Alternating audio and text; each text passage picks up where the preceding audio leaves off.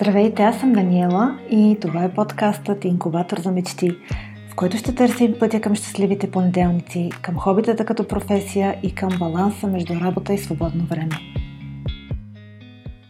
В този епизод си говорим с Танка Стоянова, автор на блога Know How to Cook.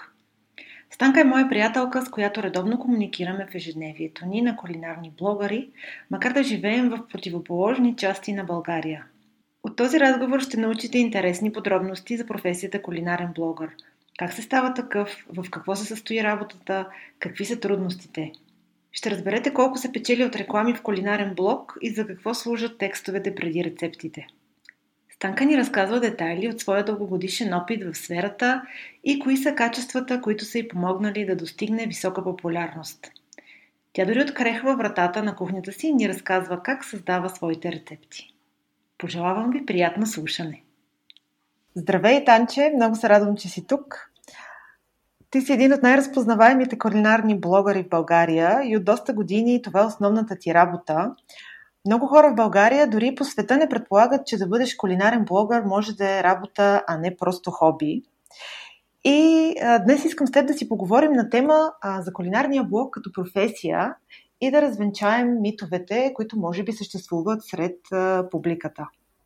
Здравей, Дани! Много ти благодаря за поканата. Много се радвам и аз. Започвам с първия въпрос. Разкажи ни как ти реши да станеш кулинарен блогър и планирала ли си тогава, че един ден това ще бъде твоя професия? Аз доста пъти съм разказвала тази история, че всъщност първите ми стъпки в кулинарното блогърство бяха почти на шега и то от гледна точка на това, че аз виждах блога като вариант, в който да си записвам рецептите, които приготвям вкъщи и да имам възможност да ги достъпвам от всяко място. Било то вкъщи, било то когато отида на гости на приятели, било то когато съм при родителите ми. И като, като човек, който по това време работеше в тази сфера, аз съм завършила информатика и а, по това време работех като програмист, така че а, това беше някакъв много такъв а, близък до мен а, първи избор. А, за просто да реша да си направя тип електронна тетрадка под формата на блок. Тогава по това време, то беше през 2010-та, нямаше чак толкова много платформи и възможности. Всъщност може и да е имало, просто аз да не съм била запозната с тях. А, тогава стартирах с блогър и блогспот, който в, в момента, нали, както знаем, не е чак толкова популярен и не е най-добрата платформа. И аз тогава си спомням, че бяха двете основни платформи, WordPress и Blogger. Аз не знам защо стартирах мой блог на WordPress първоначално, но блогър наистина беше много популярен. Ами, блогър беше популярен а, от гледна точка на това, че беше доста лесен за работа от потребителите и всъщност хората лесно успяваха да се справят с него. Но пък имаше доста ограничения, според мен. Нали, лично за мен като, като потребител имаше много неща, които аз исках да направя, но той не ми позволяваше и ме ограничаваше. И затова в един момент а, преминах на WordPress, но това беше на доста по-късен етап. А планирала ли си тогава, че един ден ще бъде това твоя професия? Не, изобщо не съм имала а, такива мисли, такива надежди. Тогава, всъщност, аз когато създадах блога, а, видях, че има безкрайно много такива блогове и почнах да се увличам постепенно по това, защото в началото си мислех, че да снимаш храна е много лесно. Нали? Ти виждаш сега колко е красива, колко е апетитна. Там штракаш с... Тога по това време бяха едни сапонерки, с които снимахме. Штракаш, нали? Оп, ами то не изглежда същото. А, и тогава нали, всъщност почнах по-целенасочено да гледам други кулинарни блогове, да гледам а, сайтове посветени на кулинария и да се впечатлявам от снимките. Но, но все още на този етап нямах никакви такива сериозни идеи да превръщам това в, в професия. Нали, блога си беше а, хоби, нещо за свободното време. Аз даже за, стартирах блога 2010-та, през 2012-та, след като родих дъщеря ми, почти бях спряла да публикувам в него. Смисъл, много, много рядко публикувах някакви нови рецепти, след това почнах друга работа. А, и така горе-долу до, до 2016-та, когато всъщност отново а, се запали някакво пламъче в мен, някаква страст и то беше породено от едно събитие, което ми се случи, от а, един коментар, който бях получила в, а, в една група от една дама и всъщност а, осъзнах, нали, че чрез а, това, което правя и споделям, а, мога, да, мога да помагам по някакъв начин на хората, освен че помагам на себе си. Но да стигна до решението да превърна това в професия а, не беше много лесно, защото по това време, то не че и сега е, все още се гледа на това като нещо отвлечено и работа за хора без, без образование и без а, никаква перспектива пред себе си, но по това време ми се струваше още по-трудно да наречеш себе си кулинарен блогър и то професионален. И освен това, нали, да си изкарваш прехраната посредством това. Но въпреки всичко събрах смелост и реших, че ще пробвам. Като естествено те нещата не се получиха веднага, мина, мина доста време, нали, докато, докато се усетят първите а, лъчи, така да кажем, първите сигнали, че, че може би а, може да успееш в България с нещо подобно.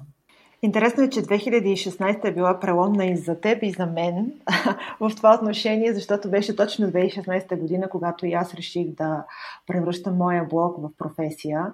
И може би тогава всъщност всички осъзнахме, че дори в България нещата клонят на там, че дори хора, които създават някакво съдържание в интернет, което е полезно, могат да го превръщат това съдържание в професия.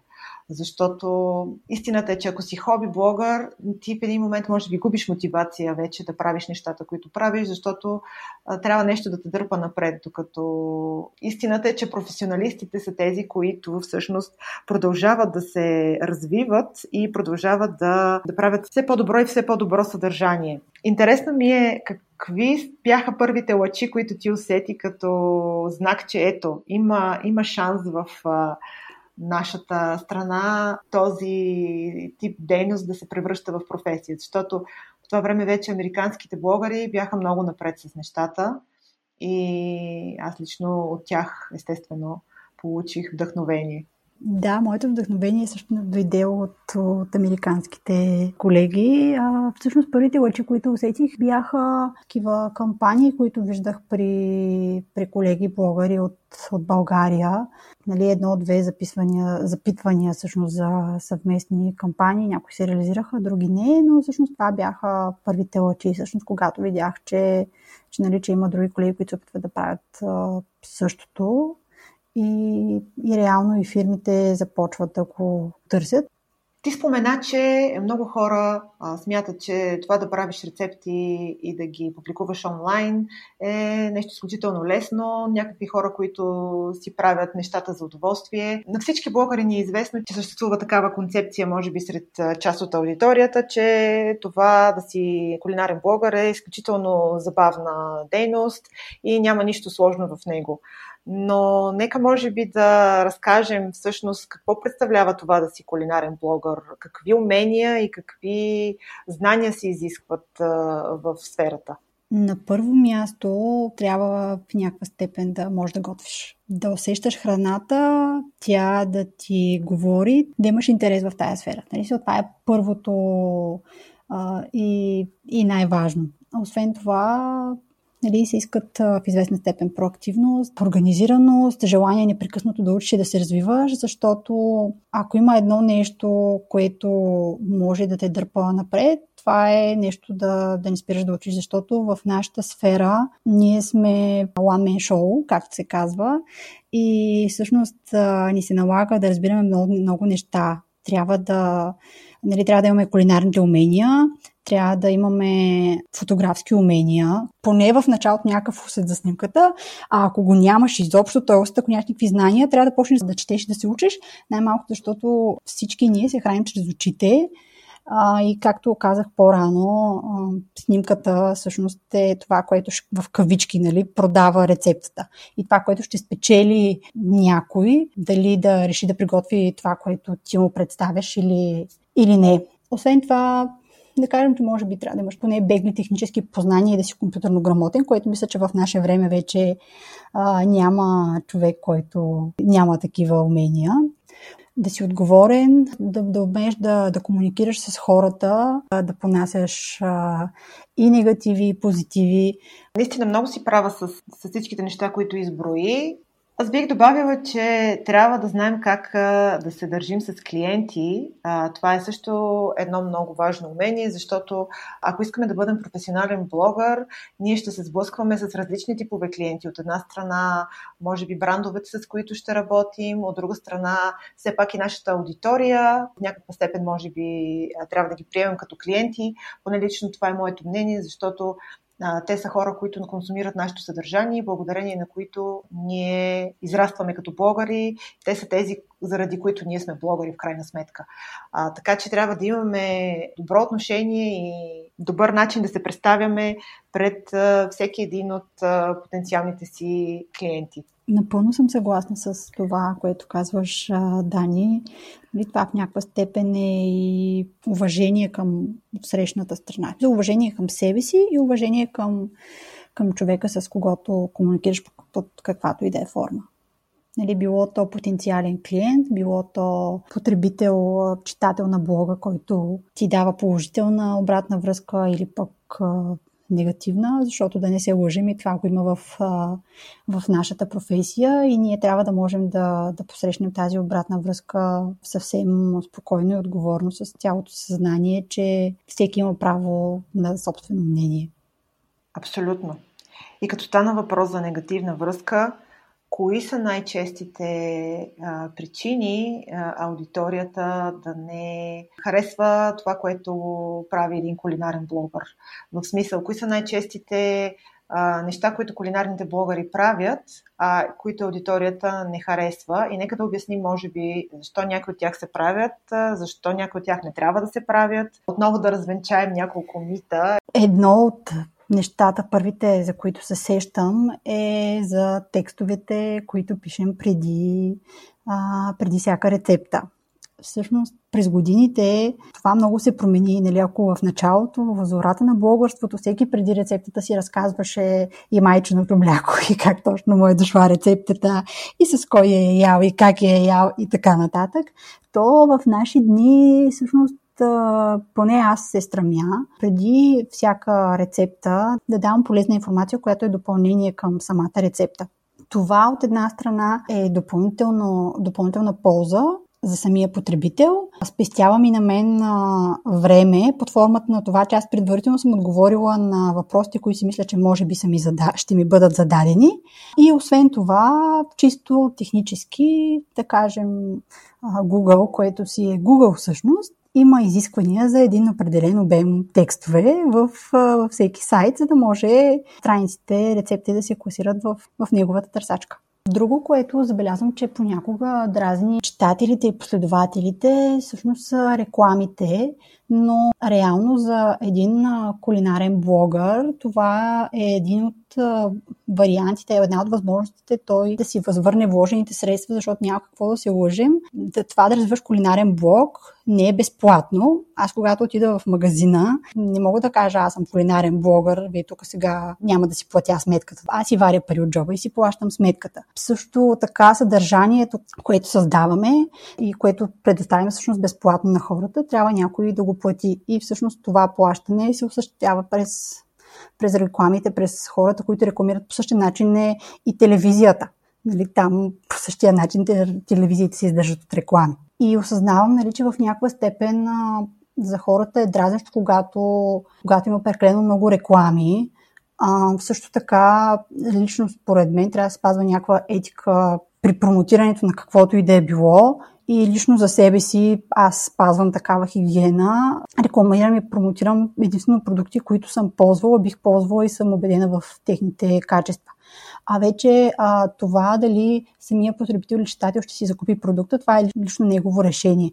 Абсолютно си права за това. Трябва да имаме някаква етика, както в поставянето на реклами в сайтовете, така и при работа с брандове. И тази етика при работа с брандове, мисля, че тя въжи както етика към нашата аудитория, така етика към нашите брандове клиенти, така и етика към самите нас, защото а, просто не се получава, ако не харесваме даден продукт, ако не харесваме дадено нещо да го рекламираме в, а, в блога си. От гледна точка на аудиторията има все повече разбиране по повод рекламите и нуждата от тях и защо те присъстват при нас. Да, все още съществуват едни митове и съм чела в различни социални мрежи и форуми, коментари от сорта нали, не кликайте сега на този линк, защото въпросният човек, тук като кликнете на линка му отидете в блога му, той ще спечели много пари от рекламите в, в Google.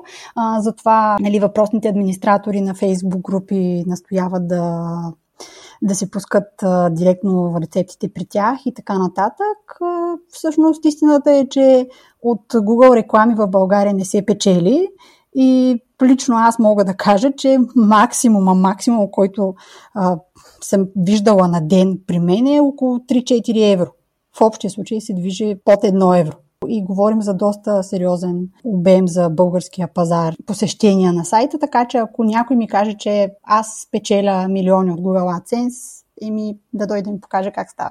Абсолютно е така. Аз също а, имам реклами на сайта, като Основните ми приходи идват от американската аудитория, от българската аудитория, която е много пъти повече от американската. Просто няма, няма база за сравнение като цяло, така че в България от реклами много малко се печели, наистина, но все пак те са един начин да, да успяваме поне, примерно, да си плащаме хостинга за годината, да речем. Това е един, а, един приход, който в най-малкото ни покрива част от разходите. В крайна сметка, бъдейки блогъри на, на пълен работен ден, ние трябва да се издържаме по някакъв начин, защото, както ти каза, отиваме в магазина, сиренето е с пари, продукциите за нашите рецепти с пари.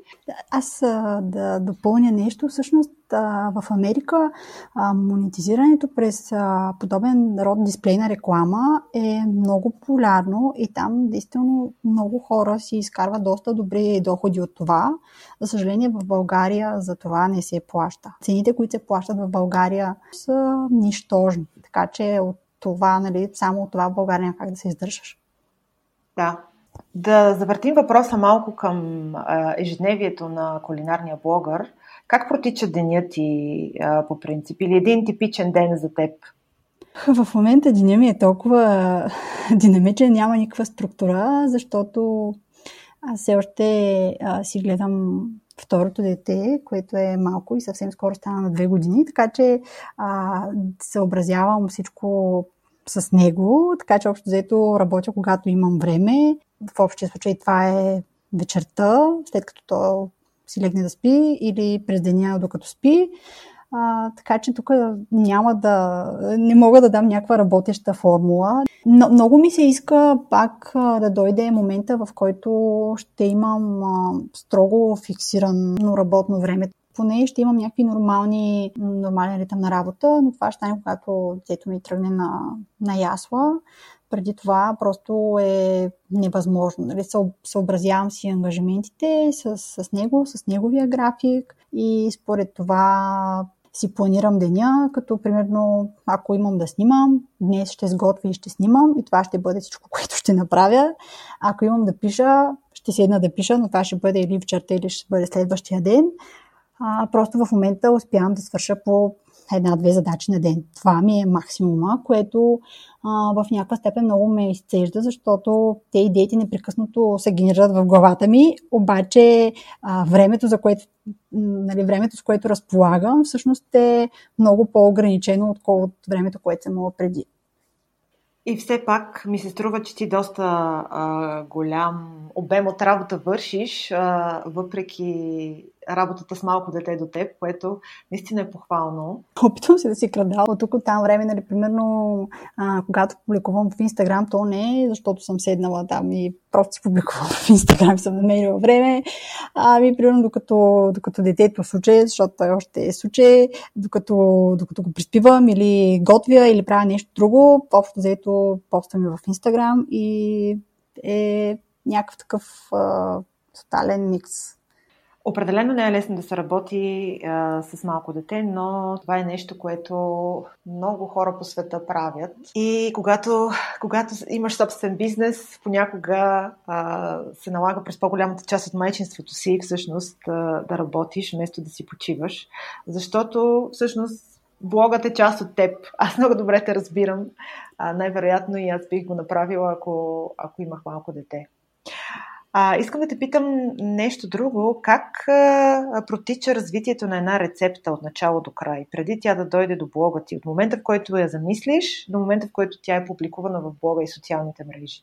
Една рецепта извървява доста дълъг път, а, докато стигне до блога. Всъщност в началото тя е само една идея в главата ми. Понякога даже не е и цялостна идея, а е мисълта за определен продукт, за определен вкус, за нещо като спомен, който имам. И след това а, я доразвивам мислено, а, било то предварително, било то в момента на готвене, защото понякога спонтанно ми идват много, много идеи. След като бъде сготвена веднъж, бъде тествана, опитана, т.е. От, от всички вкъщи, те си кажат мнението. Аз след това решавам нали, тази рецепта дали се заслужава да стигне до блога или не. Ако, ако реша, че заслужава да стигне до блога, следват още поне един тест, в зависимост от рецепта. Нали, някои претърпяват и много тестове и в крайна сметка пак не успяват да стигнат до блога, защото аз съм решила, че има нещо, което трябва да се доизпипа. Аз на този момент, в този момент не успявам да го доизпипам. Също време има рецепти, които са изпипани, но аз не успявам да публикувам в блога, когато трябва поради съображенията, които, поради причините, всъщност, за които отговорих малко по-рано. Но а, като цяло, да, минава, минава тест. След като мине тестове и аз съм сигурна в, в тази рецепта, че при мен се получава и мога да, нали, при хората също би се получило. Общо взето преминавам към заснемане на рецептата, а, обработване след това на снимките, на написване на самата, на самата публикация, SEO оптимизация и вече последният етап е публикуването. Нали? Като това време може да е Нали, това може да отнеме от дни до месеци и така нататък. Зависи нали, чисто от, от, самата, от самата рецепта. Но със сигурност аз не съм от хората, които готвят нещо и след 15 минути това нещо е нали, качено официално в блога. Да, примерно позволявам си да, да от време на време да, да, да качвам някакви рецепти в стори, за които нали, съм сигурна, че примерно няма какво да се обърка или ако нещо може да се обърка при някой, то може лесно самия човек да се сети нали, какво е объркал и е коригирал. Но в общия случай за рецепти, които са по-трики, така да го кажем, нали, има нещо, което трябва да се доискусори. Особено за рецепти, които са свързани с печива. Избягвам да дам рецепта веднага, Всъщност, може би и това е до някъде, което отличава професионалния блогър от този, който е хоби блогър и сега започва, че с времето професионалният блогър се научава да изпробва рецептите по няколко пъти или просто си създава свой начин на работа, процес на работа, който да позволява само сигурни рецепти да влизат в сайта защото и аз си спомням, когато започнах блога си, съвсем в първата част на блога ми публикувах най-невероятни неща и неща, които ми хрумваха. А, дори първата ми рецепта в блога си спомням, че беше някаква паста с грах и рачешки руца, която беше абсурдна.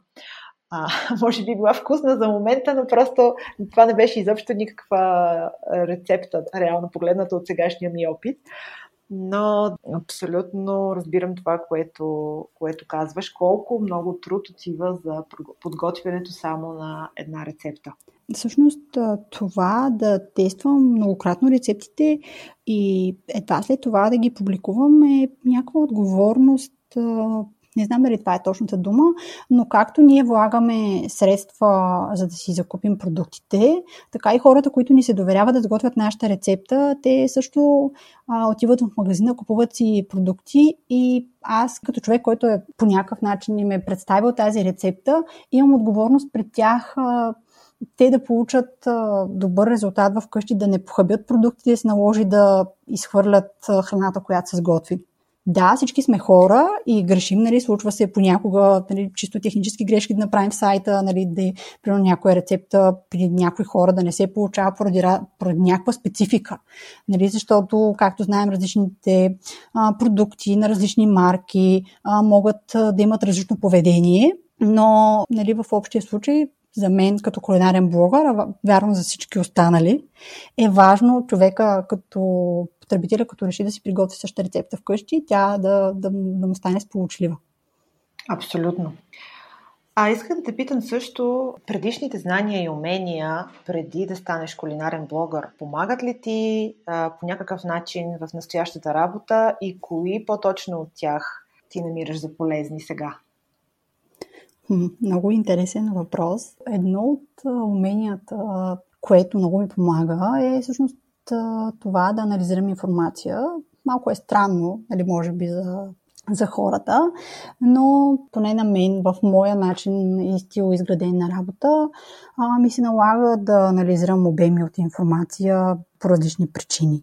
Нали, било то за да стигна до някакво знание за за определен продукт, било то за да подготвя някоя статия или материал. Също така техническите ми умения ми помагат доста, защото мога сама да си направя доста неща по сайта. По този начин нали, не завися в такава голяма степен от, от хора, които се занимават с поддръжката на сайта ми. Да, има неща, които не мога да свърша сама, но но пък много от тях мога да ги свърша сама или ако не мога да ги свърша сама, мога да намеря информацията, нали, която ми е нужна да стигна до, до проблема. Да, всъщност бих се съгласила абсолютно с теб, защото реално права си, че един блогър може да даде на някой друг да му поддържа сайта изцяло, да работи по него, всяка актуализация, а актуализация има всеки месец по няколко, да бъде правена от някоя външна фирма, но истината е, че много тези неща, особено в България, ние си ги вършим сами, защото иначе би ни излязло много, много по-скъпо поддръжката на целия блок.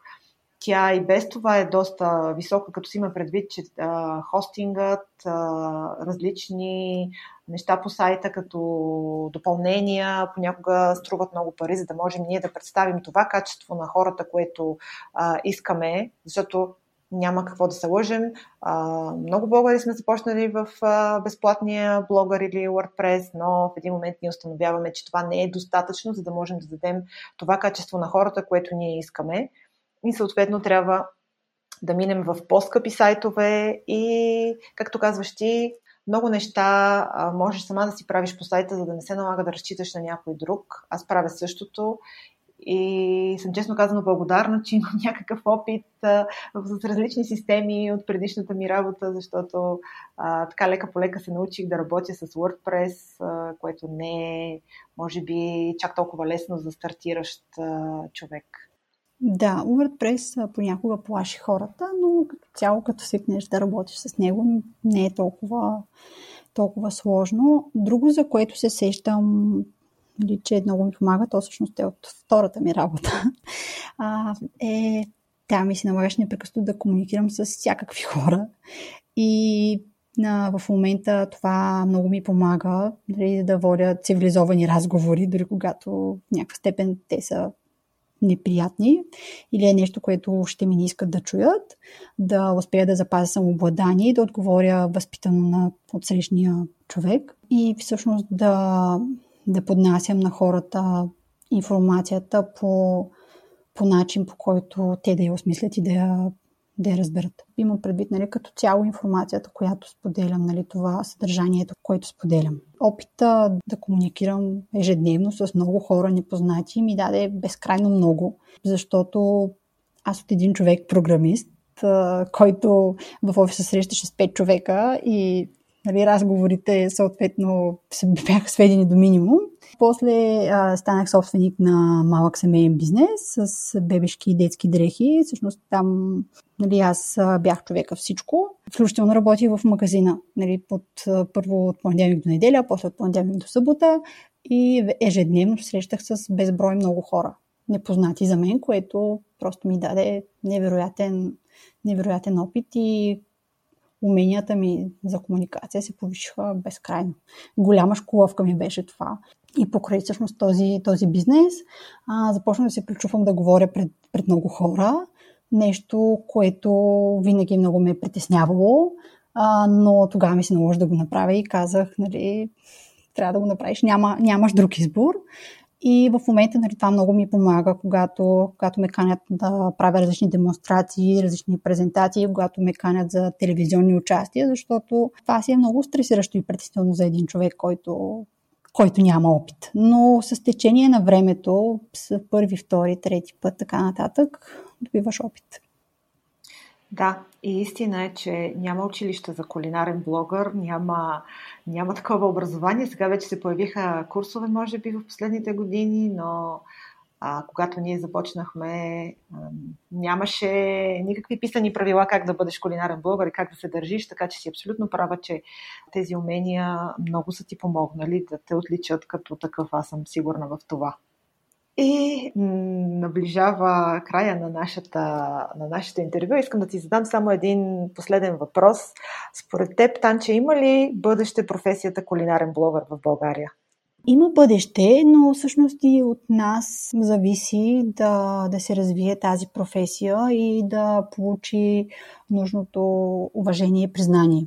Дано не звучи присилено, но ако наречем нас, всички, които в момента сме кулинарни блогъри, се опитваме да наложим това като професия в България. Ако ние се наречем едни пионери, просто в нашите ръце нали, да покажем на хората, че да си кулинарен блогър не е занимание за, за невежи и науки хора, а всъщност е за хора, които по някакъв начин имат а, страст към, към храната, към, към красивото, а, могат и имат какво да дадат като като знания на останалите и всъщност могат и искат да, да споделят с тях своя вътрешен свят от гледна точка на храната, нали, техния начин за, на възприемане на храната, на, на поднасяне, на, на комбинация между храните. И по този начин да да помогнат по един или друг начин на, на хората да се хранят по-добре, да, да готвят по-бързо и лесно вкъщи за семейството си, защото всеки човек а, иска най-доброто за, за себе си и за семейството си.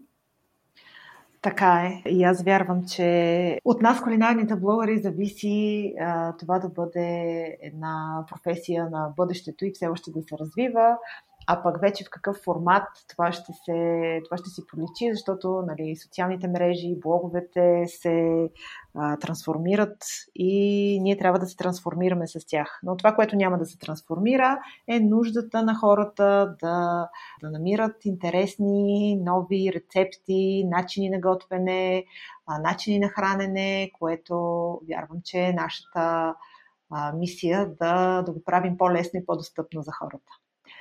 Благодаря ти много, Танче, за днешното интервю а, и за цялата тази полезна информация, която ни даде и се надявам а, то да е много интересно за хората, особено тези, които имат интерес към кулинарията. Много ти благодаря и аз за поканата, Дани. Да слушам с, с интерес следващите гости, защото съм сигурна, че си ни е подготвила страхотни неща. Много ще се радвам. Благодаря ти. Благодаря ви, че слушахте този епизод на Инкубатора за мечти. Ще се радвам да ми дадете своите отзиви за подкаста и темите. Не се колебайте да ми пишете на имейл daniela.danischoolkings.com Под епизода ще откриете линкове към блога и социалните мрежи на Станка Стоянова. Ако поне малко се интересувате от здравословно хранене, не пропускайте да ги посетите. А ако подкастът ви харесва, не забравяйте да го последвате в платформата, в която слушате в момента. Прекрасен ден от мен и до скоро!